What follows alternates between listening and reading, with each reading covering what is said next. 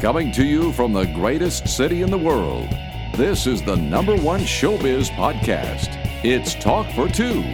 Here's your host, Matt Bailey. Thank you, Gary. Welcome, everybody, to a very special double episode of Talk for Two. As many of you know by now, I am somewhat of a sci fi fan. Okay, a huge one. But when people ask me Star Trek or Star Wars, I say neither. Gate. Stargate is one of the most story and character rich franchises in the history of science fiction. The world building is second to none, and the characters are ingenious and their chemistry undeniable. It all started with the Dean Devlin, Roland Emmerich produced movie entitled Stargate. After the success of the film, the first television show, Stargate SG 1, was created by Brad Wright and Jonathan Glasner. The popularity of that show proved enormous, and MGM asked for a spin off. That show was called Stargate Atlantis and ran simultaneously with the original series until SG1 signed off in 2007. Atlantis ran for two more seasons, ending in 2009. Both shows follow a team of Air Force members and civilian scientists as they explore strange new worlds through the titular Stargate, a portal created by a technologically advanced race of mysterious ancient humans. Our first guest today, Torri Higginson, played lead scientist on the Atlantis expedition, Dr. Elizabeth Weir. Higginson's performance added a sincerity and vulnerability that balanced out the cast, which included Joe Flanigan as Colonel John Sheppard, David Hewlett as socially inept Rodney McKay, and even a young Jason Momoa as the aggressive warrior Ronan, an early role that foreshadowed his mega stardom as an action hero.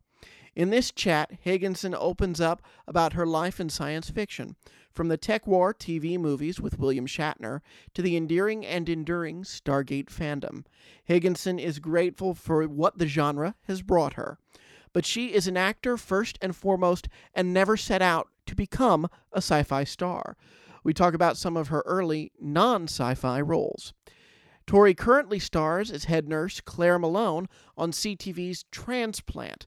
Season one of the Canadian medical drama is expected to premiere in the U.S. on NBC this fall. It's already aired in Canada. Here now, with insight into the life of an actor, our interview with Torri Higginson. Torri Higginson, welcome to the show. How are you today?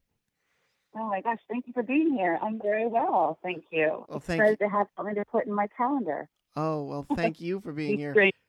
Oh, yes. What have you been doing uh, to keep occupied during all of this craziness?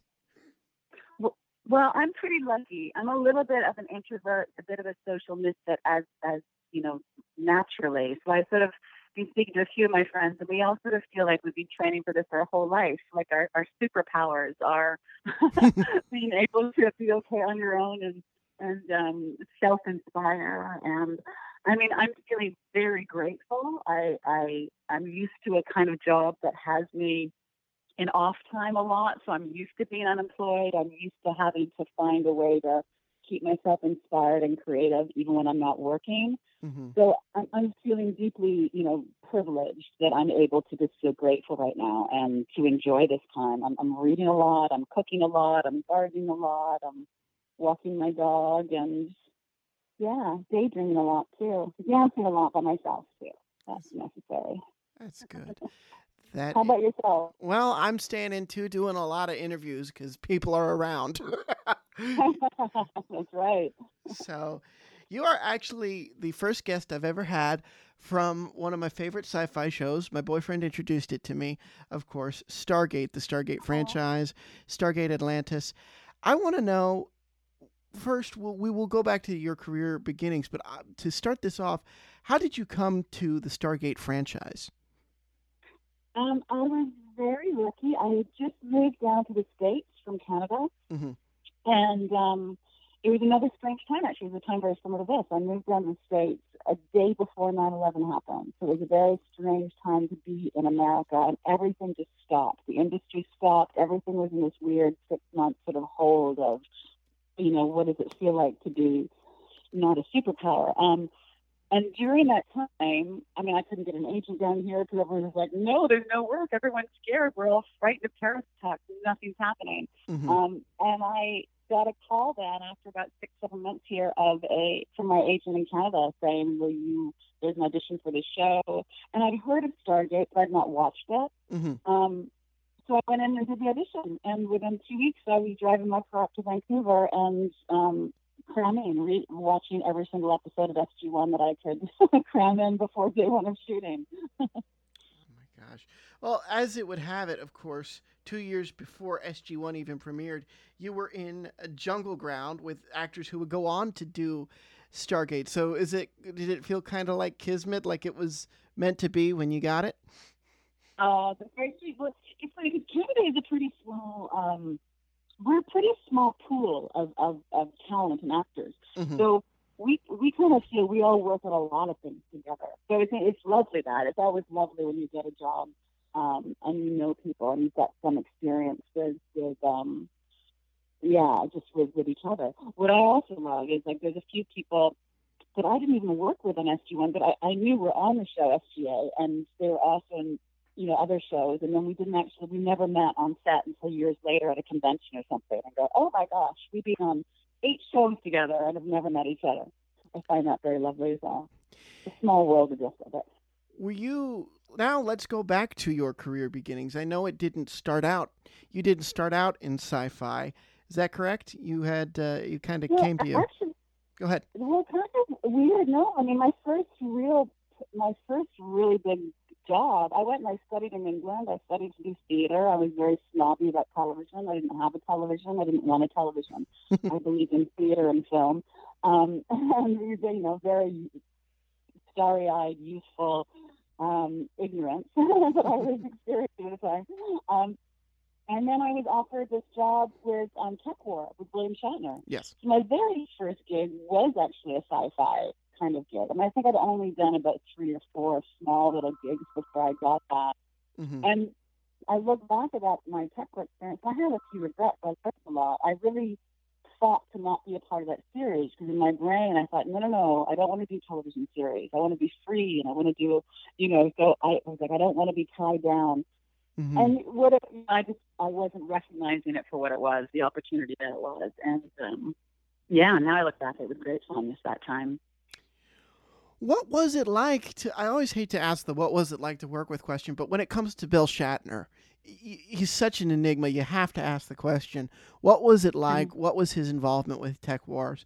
I know it was a book. He was involved, and he, there was a ghostwriter. But what was his, his involvement with the the TV show? And what Well, was it he like? We, we were on set every day. He was an actor in it. He was acting in it. He was Mhm. producing it. He had um, co- co-written it. So we were on set every day together. He was delightful to me. I mean, I was very, you know, I was very starstruck. I was very aware. Even though I didn't grow up in the big sci-fi world, I mean, Mhm. I fell in love with sci-fi because of Stargate. But I wasn't an active fan at the time. And um, but I still had such, you know, obviously such respect and awe of him because of his reputation. Um, and I have to say, to me, I mean, it was my first experience with fandom too. I remember us going out to dinner, and I remember watching this poor man. He couldn't even. He put like a fork to his mouth, and somebody would tap him on the shoulder and ask for his autograph. oh my god! And I, I remember the first time I thought, oh, if I ever hear anybody bitch about somebody famous, I'm gonna say, you know, you have no idea what their world is or what their like, you know, I just thought he was very, he had a lot of grace and, and graciousness towards that, but it must have been so irritating to not be able to eat without somebody tapping you on the shoulder every five minutes. Um, so I learned, a, yeah, I, I remember just being very struck by that. But for me, he always treated me like um, a very kind, caring uncle, big Mhm. brother, or unclely figure. Like he was very, I, I felt he was very respectful to me, and I felt very, um, yeah, honored to meet him. One of the icons, one of the sci-fi icons. Oh yeah, indeed. Were you worried when you started doing sci-fi? When you started doing television, was part of that worry about being pigeonholed as one thing and and not the other, and not that versatility and that that uh, theater and, and film that you wanted to do? Were you worried about that? I think I was at the time. I mean, it was a very different time, right? Like when I Mhm. was coming out of uh, theater school, television wasn't that exciting. You know, sci-fi was probably the most interesting thing happening on television, but on the whole, it was pretty, you know, generic and pretty sort of, you know, cookie cutter. And and yeah, proper actor did theater, did film. Like a proper actor didn't do television. Well, now every actor in the world is desperate to do television. It's some of the smartest writing out there. You have these time frames that allow you to really get into detail with character, and and um, and so now it's one of the most exciting mediums out there.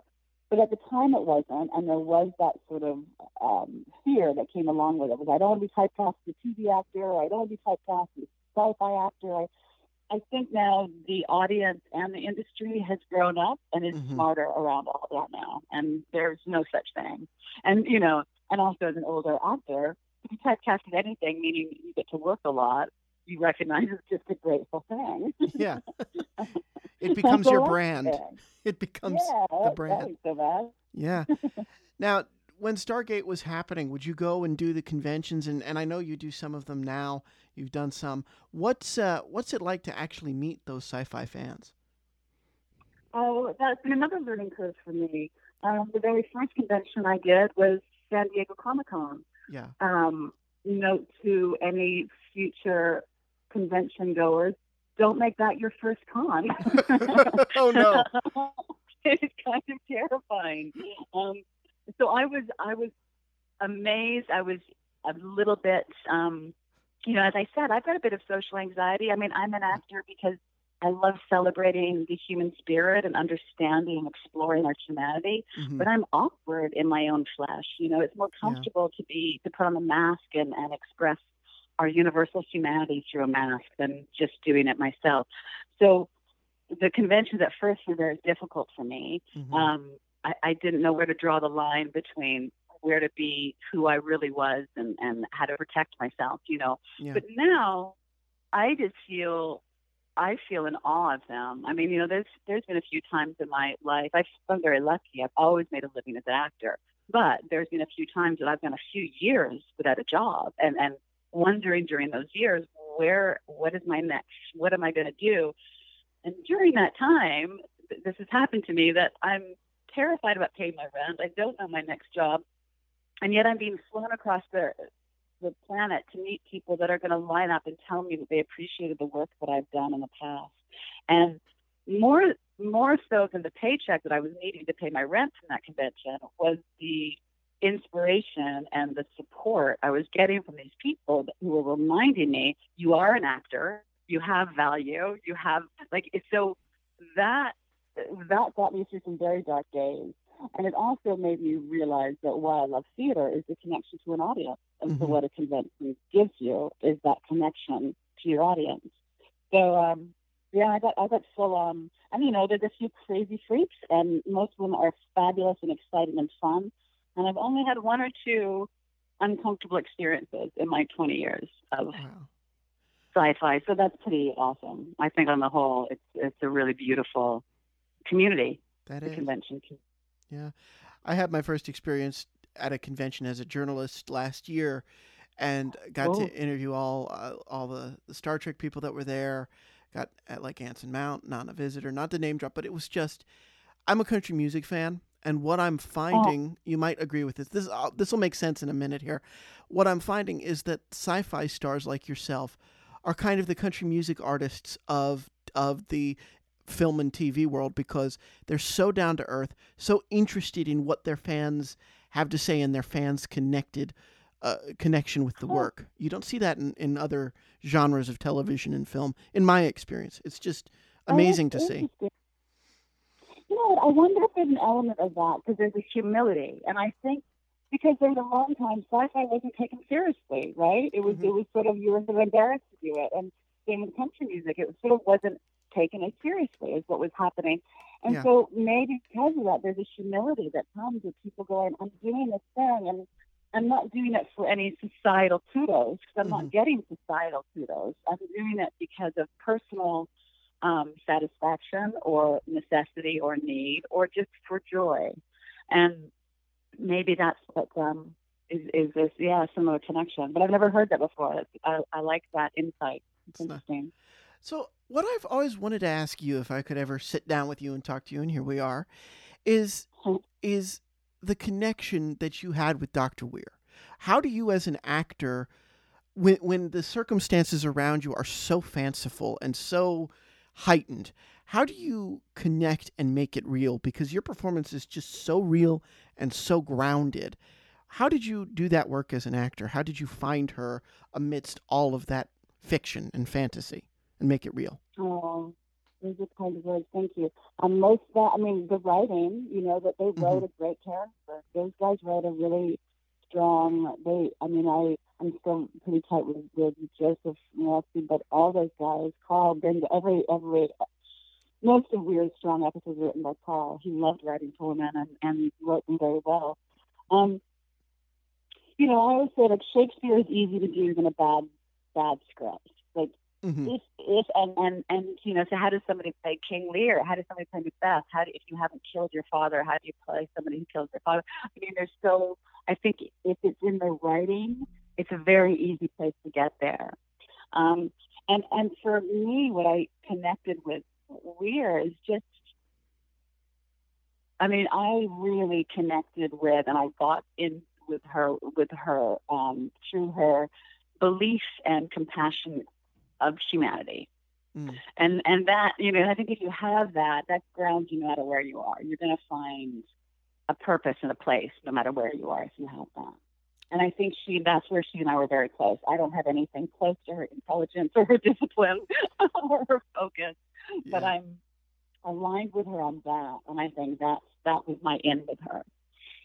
It's wonderful. And it's interesting you say compassion because I could imagine as the ER nurse on transplant, which is coming to the U.S., and I can't wait to see it, I could imagine there's a connection there.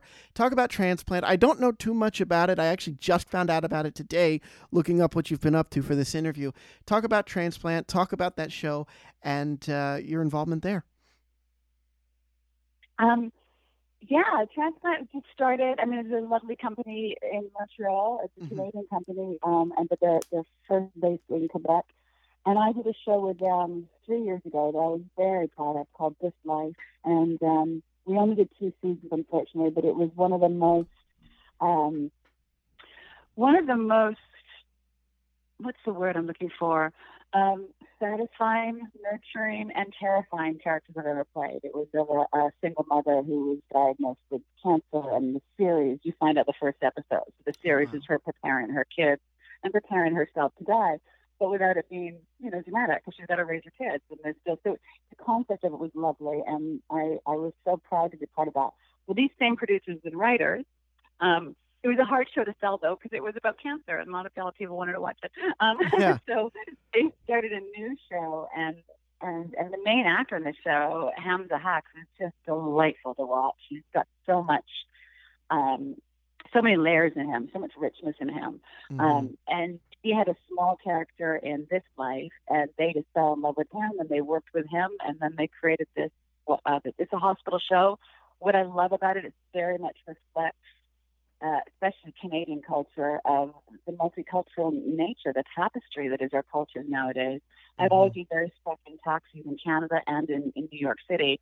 Nine out of ten times, the cab driver was a doctor in Africa or in, you know, I mean, and they come here and all of their learning means nothing.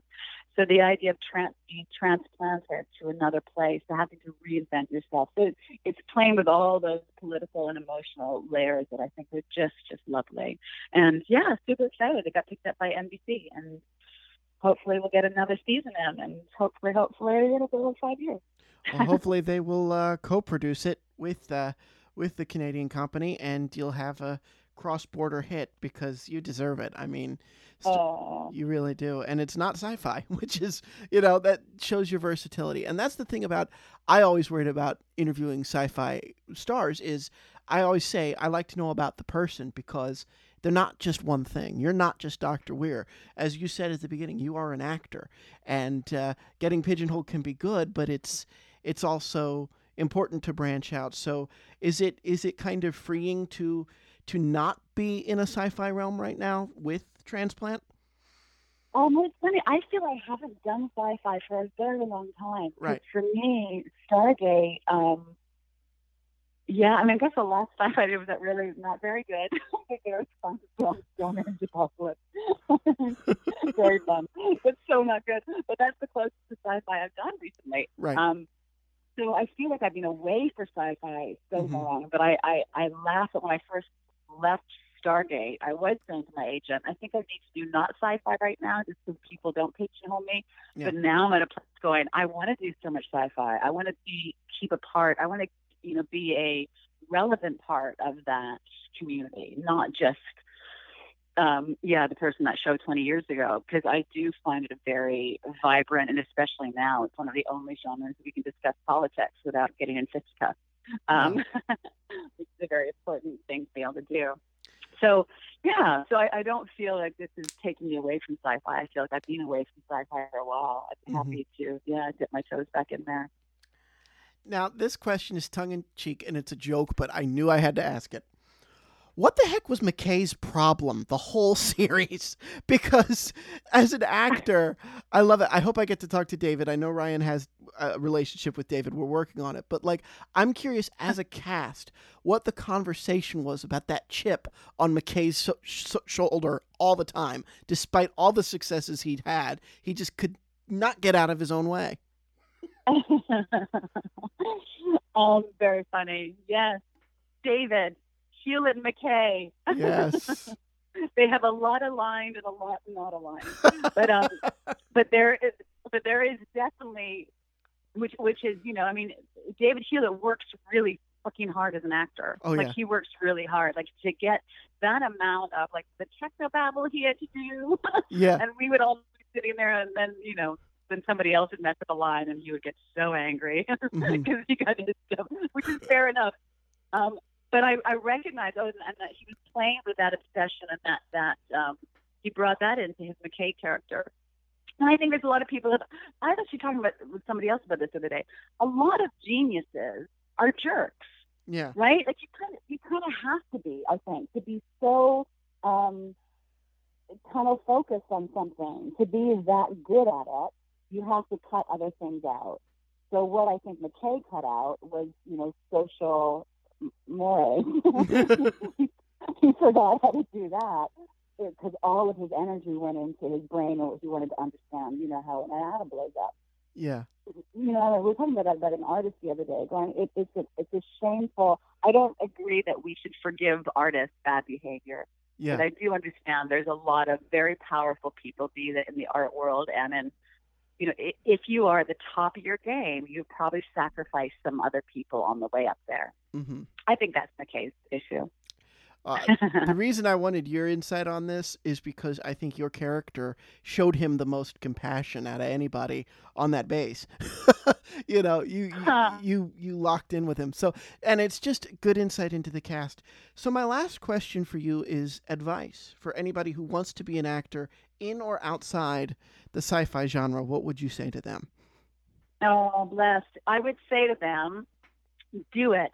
If you want to do it, if you need to do it, do it. Run, run, run, don't walk. But don't do it because you want people to clap for you at the end of the finish line. And don't do it because you want to be a millionaire. If you want to make a lot of money, get into finance or become an entrepreneur. Mhm. You know, do it because you want to tell stories and you want to connect with humanity. Because I mean, the day I decided to be an actor, I wept because I thought, oh, my life is going to be really hard. I'm choosing an unknown over a known. But was it a choice?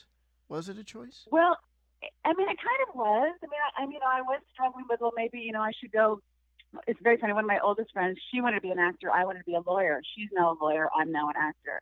So, you know, and we sort of laughed. Well, they're kind of similar. That she just has more security than I do, but I have more freedom than she does. So we're always sort of talking about what that means, and what choices mean, and and where they take you.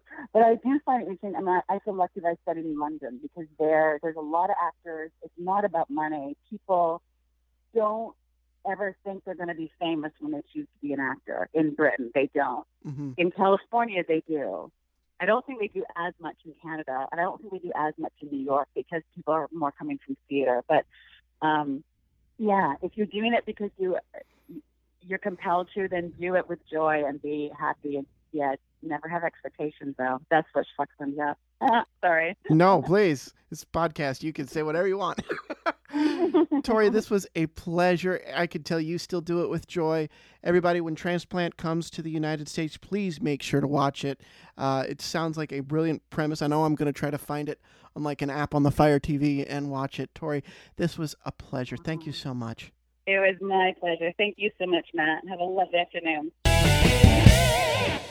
Thank you, Torri. It was a delight talking with you. I hope you're listening, and I hope you enjoyed that interview as much as I did. Thank you so much. My next guest is one of the two creators of Stargate Atlantis. Robert C. Cooper co created Atlantis along with SG1 co creator Brad Wright. Cooper also co created the third series in the franchise, Stargate Universe. Universe, in particular, was not as well received by fans of the other two series. Still, Cooper is particularly proud of Universe, and you'll hear why. In addition to Stargate, we talk about what Robert has been up to since the pandemic. Plus, he goes into great detail. I loved hearing about this, about what he's been doing to help nurture young television and film writers. Here now to tell us what makes a good story, our interview with Robert C. Cooper. Robert Cooper, welcome to Talk for Two. How are you, sir? I'm good. Oh. I'm good. What are you doing to stay sane uh, during this uh, continental international quarantine? Is it is it as bad up in Canada as it is here in the states right now? Um, I, I mean, I don't know. I mean, I, for, I, I don't know. I, am not living down there, so so all I get is the news, and mm-hmm. and and certainly that port, portrays it like uh, uh, you know really bad. Yeah. Um, but uh, you know, I think Canadians up here are really trying to do their part. There's certainly been some quarantine fatigue you're seeing you're seeing leak out as mm-hmm. people go to parks and the weather gets better and you know they want to see their family and friends and and uh, you know I think as the numbers go down, people start to gain a little bit of confidence uh, going out, and and I'm not sure they realize that uh, you know unless unless the numbers are are zero, um, the danger's still there. So yeah. So I mean, I think it's been better up here. Certainly, uh, the the the leadership has been strong, and mm-hmm. um, uh, and and the medical uh, you know people are being listened to, which is nice. Yeah. Um, so uh, you know I, am I'm, I'm I'm hopeful, but you know look, it's it's uh, it's a bad situation. I completely agree. Have you been able to do anything creatively? Have you been writing? Have you been working on any projects that are looking into the future once we're past this? Well, I was um, I, I, it's a bit of a long story. It's a long answer. How much time sure. you got? Please. Uh, I, I, one of the things I'm doing, uh, or have been doing in the last little while, uh, I'm on the board uh, of directors of a something called the Pacific Screenwriting Program, hmm. which is a postgraduate screenwriting, educational, uh, and and really kind of cultural institution. We are trying to foster a community of writers in BC. Yeah. Um, and uh, we, you know, our, our, our, title sponsor is Netflix. Um, mm. We're being uh, financed in part by the BC government, uh, the CMPA, which is the Canadian Media Producers Association. And uh, we put on speaker programs. We uh, we sponsor events uh, throughout the year. But our flagship program uh, is called the Scripted Series Lab, where we have um, BC resident writers who are uh, postgraduate, so you know, not in film school, mm-hmm. um, but but maybe don't have quite the experience they they really need uh, on the resume to to get their first job in a in a writer's room. Uh, and we uh, we take uh, open applications. People uh, apply. We've had uh, like this past year, we had over 80 applicants, and um, we choose uh, six residents. They come and become a part of a full-time uh, writers' room for uh, 10 weeks, and then they have another five weeks in which they work with a mentor on a pilot script of their own. So they get an opportunity to work with a seasoned showrunner. Um, and this past uh, session, which started in January, that, that was yours tro- truly. Uh, I, I, essentially volunteer my time um, uh, to I, I, bring in a project. So in this case, I, I had written a, a pilot script for, mm-hmm. for a project that I then bring into the room, and and and it's as though uh, a network had ordered it, and we we essentially develop a season of television, and they get opportunities to write uh, episodes of that of that series, and and and work with me as though we were working in a in a professional writing setting, and then and then the benefit for me uh, as a as a showrunner is I actually get to own everything that's developed in that room and take it out and and try and sell it. So that that's kind of my long story. Um, uh, in terms of, I am now in the stage of, of, of taking that project out and, and, and trying to sell it. Now, you know that that is um, proven to be uh, somewhat difficult under the circumstances. Uh, you know, pitching pitching on uh, on Zoom is not the same as pitching in the room. You know, right. some people say certain certain businesses are like a handshake business. You know. Yeah. My experience as film and television is is really a, a hug business. Mm-hmm. you you really need to be in the room. People want to see you and and and kind of feel your enthusiasm and emotion and uh, you know passion for a project. And it's really hard to project that uh, through you know through a screen. And um, you know, it, it's it, it's also been uh, difficult just in terms of the the industry has has been focusing a lot of their time. I've been spending a lot of my time with committees um, uh, trying to figure out just how to kind of get back to any kind of semblance of, of, of normal. You know, we're mm-hmm. we're trying to figure out guidelines for how production could resume, how you know, how do we handle the uh, insurance issues? You know, it's, um, you know, it's it's a, a very sort of all-consuming um, and uh, and and uh, uh, it's just a big important issue. Obviously, is yeah. how do we safely get back to uh, doing business and and and film and television is such a unique uh, business, uh, how it operates, the way personnel on sets interact, how how many people are essential.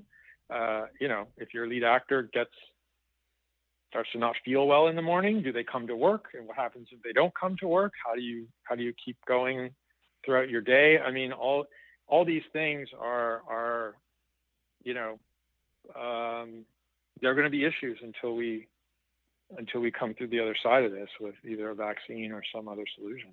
What are some of the things you're brainstorming? Um, you know, I the the project that I developed in the program uh, with a incredibly um, uh, wonderfully exciting, diverse group of, of writers who uh, had a great time with. Um, that was a YA kind of a post YA project. Mm-hmm. Uh, it's something that I, you know, the last thing I did was quite heavy. Um, there's a project called Unspeakable. It was a very personal sort of passion project uh, about the Canadian tainted blood scandal. Yeah. Uh, it's something that I lived through. It's a, a prior pandemic mm-hmm. uh, in which uh, the situation was not handled very well by by those in in in charge. Um, that was something that was uh, quite difficult for many reasons um, to get made and and and really just to to get through.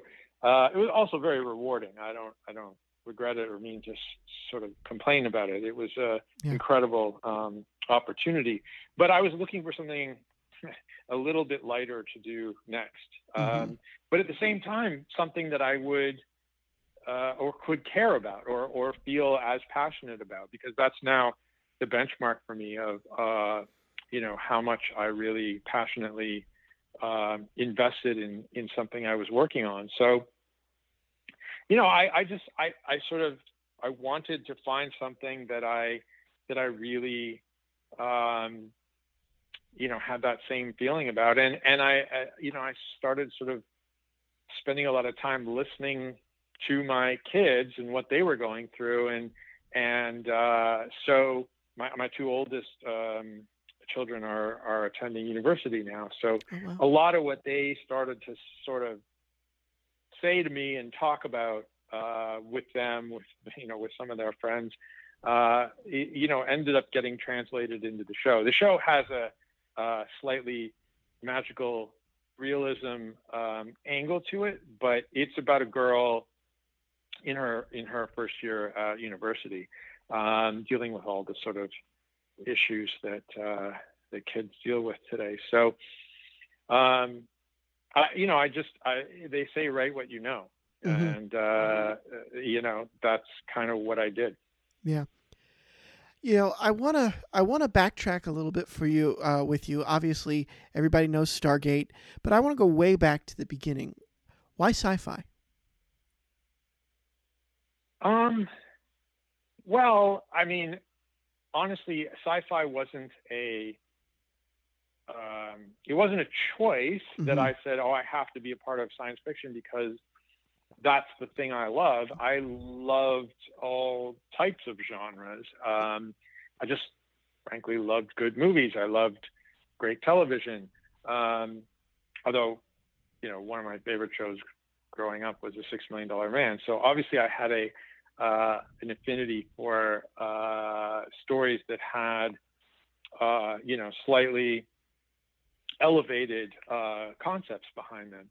Mm-hmm. But you know, I wrote all kinds of stuff coming out of film school, and it just so happened that the first real sort of job, well, actually, the first television writing job I got was was a, a kids show mm. um, that had no sort of sci-fi um, elements to it, uh, and but the second the second show I got and the first real staff job I got was a was a science fiction show, and then that sort of led to another science fiction show, uh, which you may have heard of, um, called Stargate. Yes. And and then you know, no one really honestly gets into this business.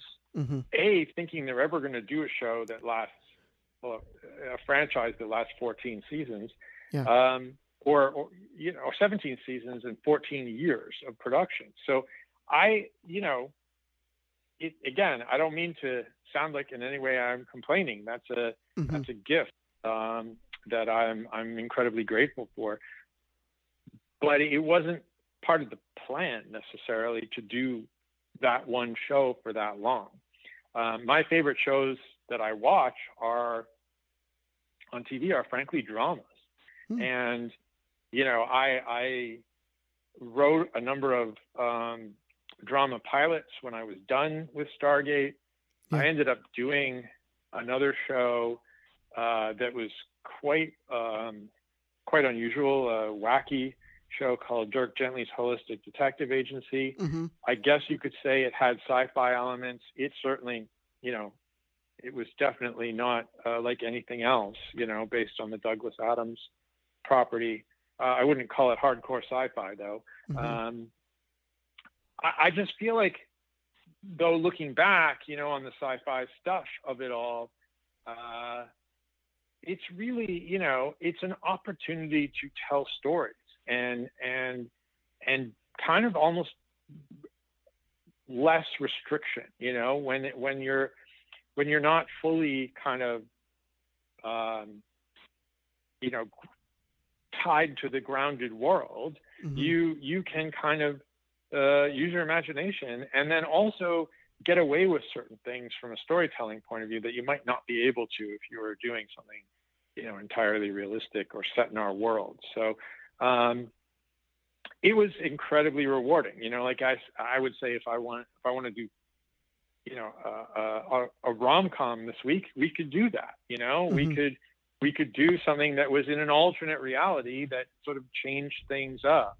Um, the the you know there was really no there were really no rules, and so that was very that was you know we I worked with a guy named Brad Wright, and he always yep. used to say, um, you know, it, it's not one you know science fiction is not one genre; it's actually all of them. Mm-hmm. Yeah, because Stargate itself was a political drama, a military drama, wrapped in science fiction. How did you guys keep it so grounded? You talk about being able to tell those stories that you couldn't get away with, but you got away with it so much that people started conspiracies that Stargate was uh, was uh, a cover for the Air Force, and that's why you guys did the Wormhole Extreme episode. I'm a big fan, if you can't yeah. tell. So, well, you know, how'd you keep it grounded? The, the um, well, I mean, look, it always had that at its core. You know, mm-hmm. like it, it was based on one of the things I think made it so successful is that it wasn't about an antiseptic future 500 years from now. Mm-hmm. It was about us. It was about us struggling with advanced technology that we didn't understand. And I think it allowed people to identify with those characters and say, look, here's here's you and me getting to go out into the into the galaxy and and and fight these you know bad guys. So uh, it, it, and figure things out. Like I think there's a there's a sense of adventure. You know, if you if you have that sort of desire to want to um, do something more or better or different with your life, um, the show kind of fed that uh, that mindset. So, and and yet you know, and yet at the end of the day, I think what people loved and what they came back for was the interaction of the of the lead characters. I mean, we never forgot that. We never sort of lost track of the fact that, you know, these were essentially earthbound human beings, well, with mm-hmm. the exception of, of Teal'c. Mm-hmm. Uh, but even him, I mean, we, we certainly, I think, humanized him in, in, in, in many ways. Oh, yes. um, uh, you know, it was, it was a, it was they were a family and they were a family that kind of always came home and lived on earth which which made it so much more uh, relatable. Yeah.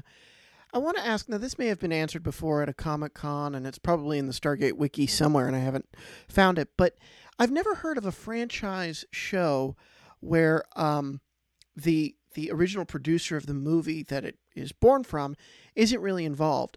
And if i remember correctly from all the opening credits Dean Devlin, who did the movie, was not involved in SG1 or the franchise.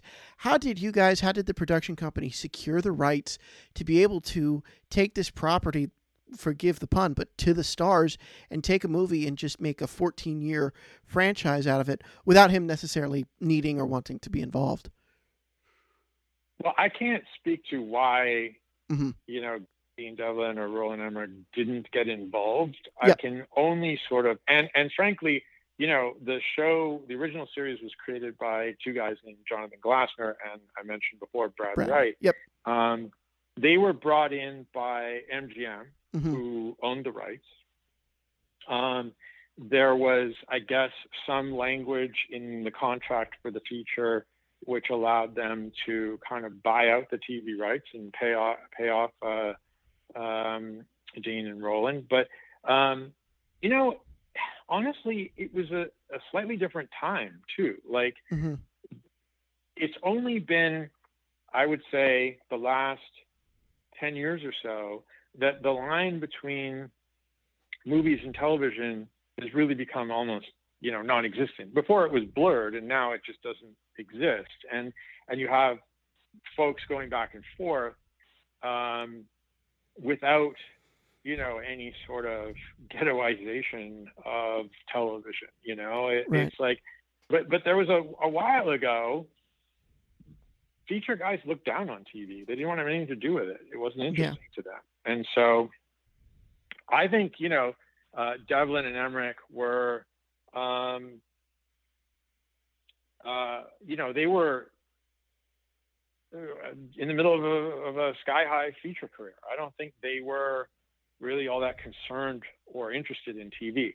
Mm-hmm. Um, I also think they, from what I understand and from what I've read, they, you know, had ideas about uh, continuing the Stargate franchise in features, but MGM really wanted to explore the uh, you know the franchise as, as, a television series, and and mm-hmm. they had had already some very uh, good success with Brad and Jonathan, who are doing the Outer Limits uh, with Showtime. So th- those are the sort of those conversations all kind of happened, and they ended up, um, um, you know, being asked to write the pilot. And uh, you know, I think it was just at that time, the idea is, you know, we want seasoned television guys to to to captain a um, a television show. Yeah. I love that. Let's talk about the show you co-created with Brad, Atlantis, Stargate Atlantis. Yes. Love it. The set was gorgeous. What you guys did was very organic from the original SG1. How did the idea come to you? What was the conversation that that was going to be the first spinoff? Well, I mean, we always felt like, you know, one of the, as the show went on and on, I think Brad and I always, uh, you know, we've talked about this before. I won't come as a surprise to people that we felt like we had told a lot of the stories we could tell, um, you know, in the Milky Way galaxy, and and uh, there was a point at which we could only defeat the Goa'uld so many times uh, before they kind of lose their edge and, mm-hmm. and the threat is no longer there. Um, so we felt like we had to sort of wipe the slate clean and start over, which is sort of where the idea came from to really go to a different galaxy, separate ourselves from Earth, and and start fresh. Um, you know, originally I think the idea was going to be to keep the doorway open um, a little more, but we had a meeting with uh, the head of uh, Sci-Fi and USA, who was coming to hear us pitch the idea for Atlantis. We had actually written, originally written a movie uh, mm. that was supposed to end SG1 and be the launching pad for Atlantis. And uh, she heard the pitch and said, uh, "No, no, no, no, we don't want you to end SG1. We want both shows at the mm-hmm. same time.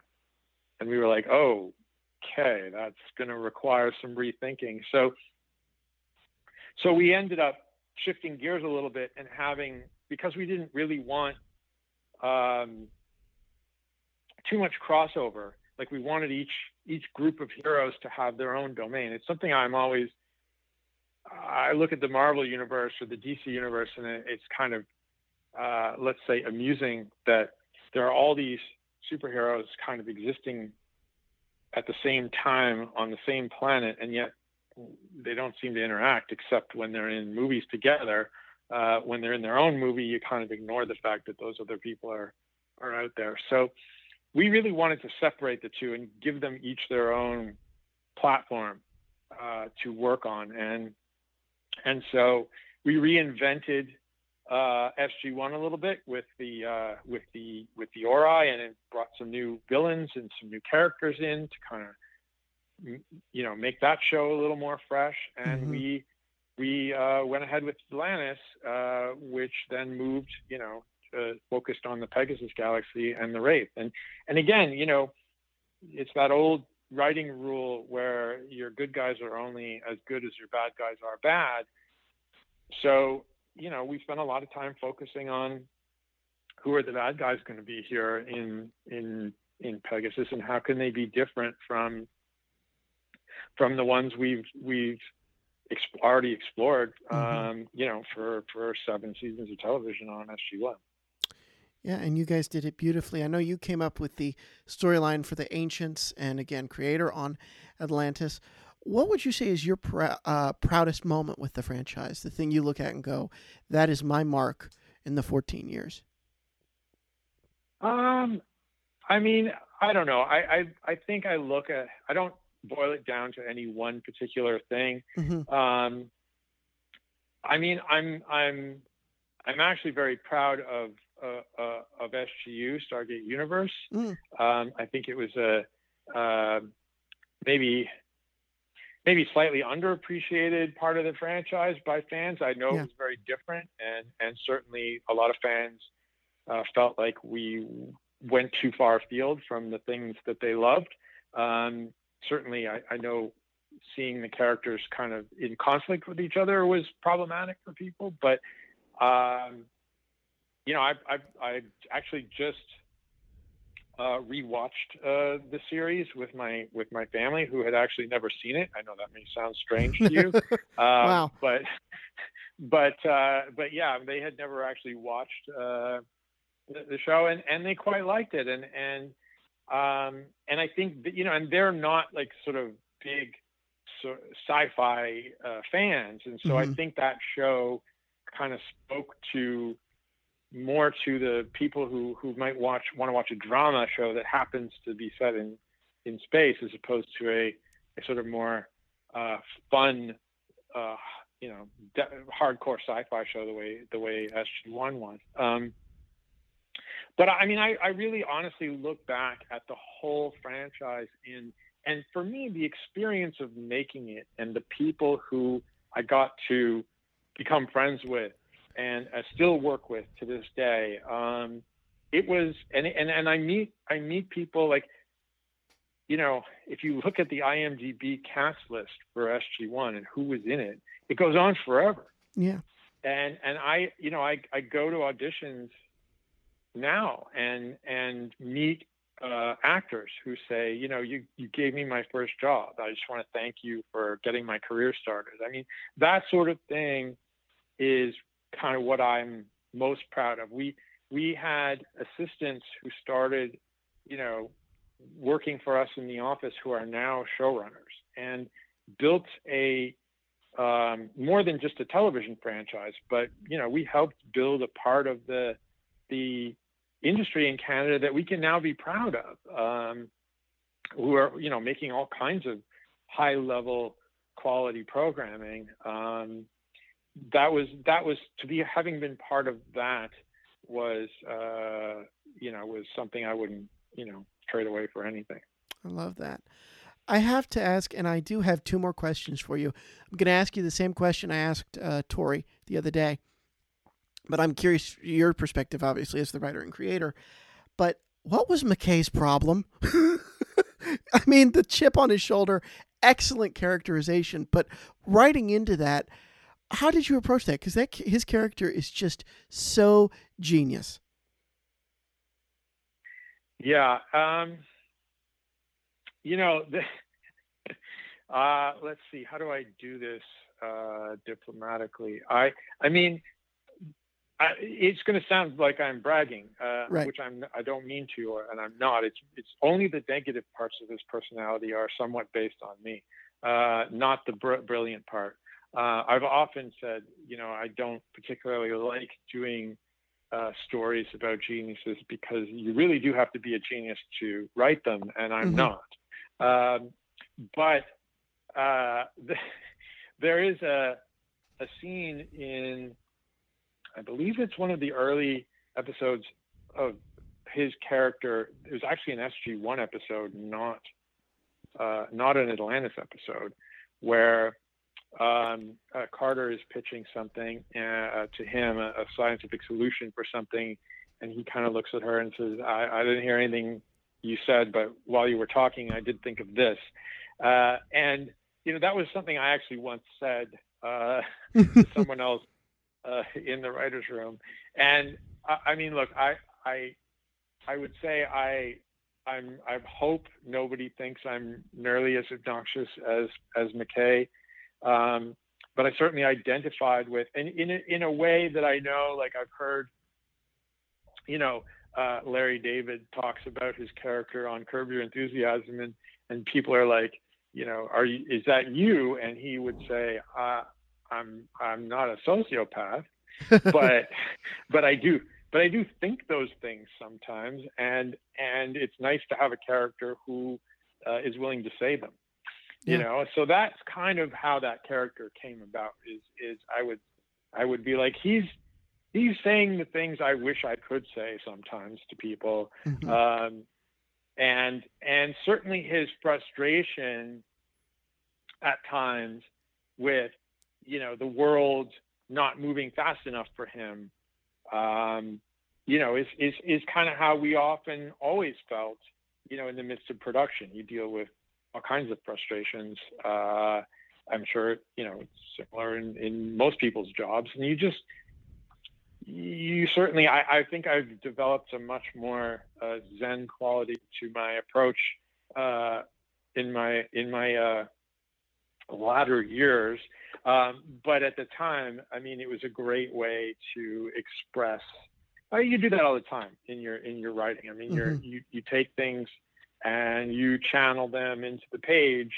Uh, you know when when things frustrate you in reality so he was a he was a great way to kind of get that out and it turned out to be you know a very entertaining and and i think much loved character you know so so beautifully uh executed by david hewlett mm-hmm. i couldn't it so much so that it's one of those parts where you can't imagine someone else playing it you know i can't think of anyone else who could do that uh, now. It's so indelibly uh, him.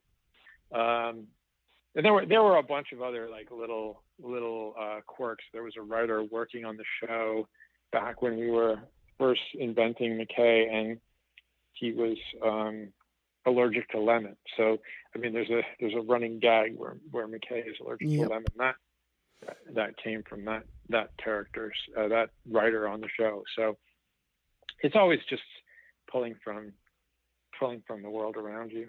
I love that.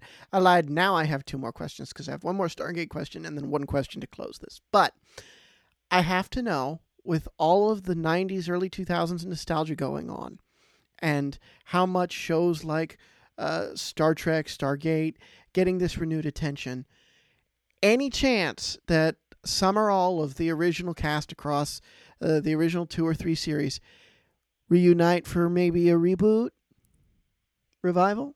Any? Well, I I would say, um, look, the the I I from the I'm on the outside at this point. You know, okay. like I'm I am not directly involved in in any reboots or mm-hmm. or any conversations about them. I'm uh, looking at this almost as much from the perspective that you are. Yeah. Uh, certainly, I know a number of people who are, uh, you know, working to try and put that together. Um, I just I can't tell you what you know mm-hmm. uh, what MGM is thinking. Um, I know there have been very admirable fan campaigns to try and get the band back together. Um, I mean, I think that from what I've seen, when when studios do reboots, um, they have a tendency to want to reinvent. You know, mm-hmm. they want a tendency to they have a tendency to want to do something new with new people um, that you know honors the old, but you know, but brings it back. I mean, yeah. it is you know, with they didn't ask Richard Dean Anderson to do the new MacGyver. You know what I mean? Uh, yeah. So I don't I don't know. I don't know if they would essentially, you know, make another Stargate with all the same cast. But um, I guess what I would hope uh, is that they would um, honor the show that that so many people loved. I mean, mm-hmm. it would it would be. Uh, I think it would be a, gr- a great mistake to just ignore it and and and not sort of uh, appreciate the canon that, that uh, was created. I agree with you. I absolutely agree with you. And speaking of creating, my last question for you: What is your advice to aspiring writers for television and film? Um, uh, I, I, I, gee, I don't know. That's a hard. I get it all the time. I work with you know, mm-hmm. as I, I, sort of said, I've been working with young writers. My uh, my honest uh, advice is, um, you know, write something you care about, uh, write something you know about, um, that's not to say you're not going to ultimately use that to get a job at some point to work on someone else's thing that has nothing to do with you, but at least you're going to show a passion and knowledge. You're not pretending or you're not faking something. Um, you are you are being true to what you want to express, and that you, frankly, have something to say. Mm-hmm. Um, if you don't want to, if you don't have something to say, and you just want a cool job and be able to say I wrote for television, you're probably not right for this. Like you, you know, it, it's like people want, uh, they want a unique voice. Um, they don't want someone who, who just mimics other things. Um, and, and honestly, you know, it's a tough business. I, I, I really kind of advise people. I, I don't say don't do it, don't try it, but make sure you're also kind of pursuing something else. Yeah. and, and good at something else too you know like uh, it's really it's hard. And and and i guess the you know the overnight success is is a is a kind of myth you know? Mm-hmm. it happens. I'm not saying it doesn't ever happen but it, it really it, it doesn't happen a lot. And and what it really comes down to is a lot of hard work and an incredible amount of persistence in the face of rejection.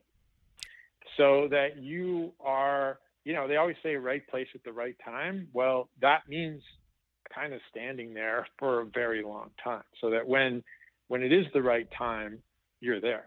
Mm-hmm. Um, that's you know, I, I and the other thing is, you know, and I say this to to young writers all the time, you are not your script a script is is is part of what you do. if you are a writer, you write all the time. So yeah. so don't write one script, put it in your back pocket, and try and sell it and say I'm a writer. I mean that's not what a writer does. I wrote script after script after script as a young writer. You know, I, I and I I didn't sell any of them. They were trash, but but that process is what um, you know, is what hone allows you to hone your craft.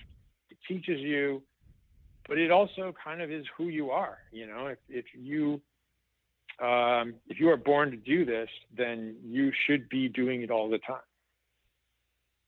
Yeah, very important. This was brilliant, Rob. Thank you so much for your time. I really appreciate it. This was wonderful. Uh, yeah, I had I had a great time. Thank you very much. Um, lovely talking to you. Robert, that was a fantastic conversation. Thank you so very much. I really appreciated the time you took, and I loved hearing about everything you're doing. My thanks again to both my guests today, Torri Higginson and Robert C. Cooper. It was a pleasure to have you both to talk all things my favorite sci fi franchise, Stargate.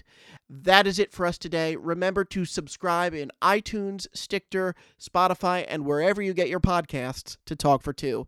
You can also check out the home of our talk show at talkfor2.com. That's T A L K F O R T W O.com. Remember to also follow us on Twitter and Facebook at Talk for Two. You can also reach out to me at talkfor2cast at gmail.com. T A L K F O R T W O C A S T at gmail.com. Signing off, I'm Matt Bailey, reminding everyone out there to keep talking for two.